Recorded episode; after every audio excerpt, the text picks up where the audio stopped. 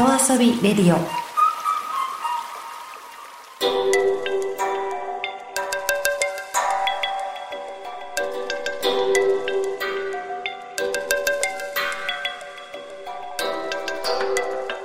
サウナをこよなく愛する私豊沢ひとみが素晴らしきサウナの世界をご紹介するコーナーラブサウナ。このコーナーではサウナの魅力豆知識そして各地の様々なサウナとその周辺のカルチャーまでゆるりとお届けします。今日ご紹介するのは北海道鶴居村にある鶴居サウナキャビンズです。ここは複数のサウナが一つのエリアに集まっているというサウナ施設なんですが以前は実は夏に訪れたことがあるんですけれども今回は真冬の鶴居村に行ってきました。私が入ったサウナはフォックスクレーンキャビン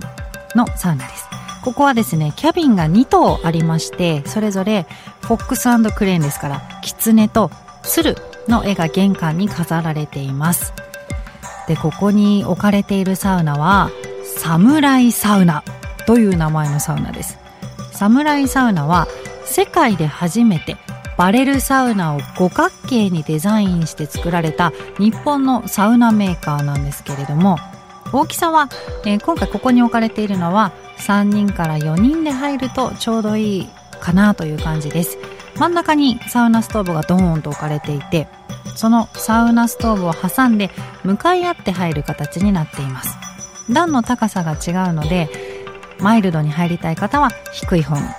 熱々に入りたい方は高い方の、座面に座ってじっくりと入るという感じです。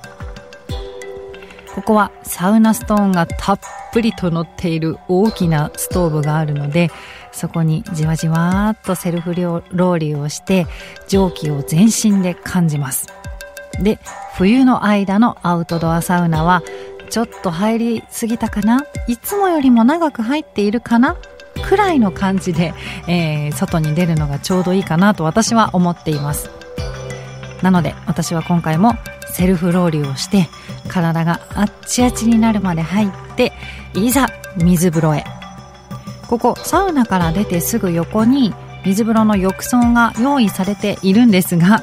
今回はサウナの目の前に流れている川を水風呂にしてみました。水温は測ってはいませんがおそらく1桁かなという冷たさです。で水は黙っているとこう流れのない水風呂に入るよりも流れている方が冷たく感じますから同じ水温だとしてもやっぱり川の方が断然冷たく感じます。ので、まあ、一瞬ねシャキッとさせるという感じです。で水から上がったら体についた、えー、水をねしっかりと拭き取ってそれからリクライニングできるインフィニティチェアで休憩です。さっきまで自分が入っていた川を眺めながらの外気浴っていうのはなかなかありませんからね。ここでしか体験できません。自然の中で薪の薪ストーブのサウナに入ってそして冷たい川に入る。一見すると何かの罰ゲームのように見えることもありますがでもとっても気持ちいいんですよ。サウナで整った後は近くのレストランハートンツリーで美味しいものを食べて鶴居村を満喫しましょう。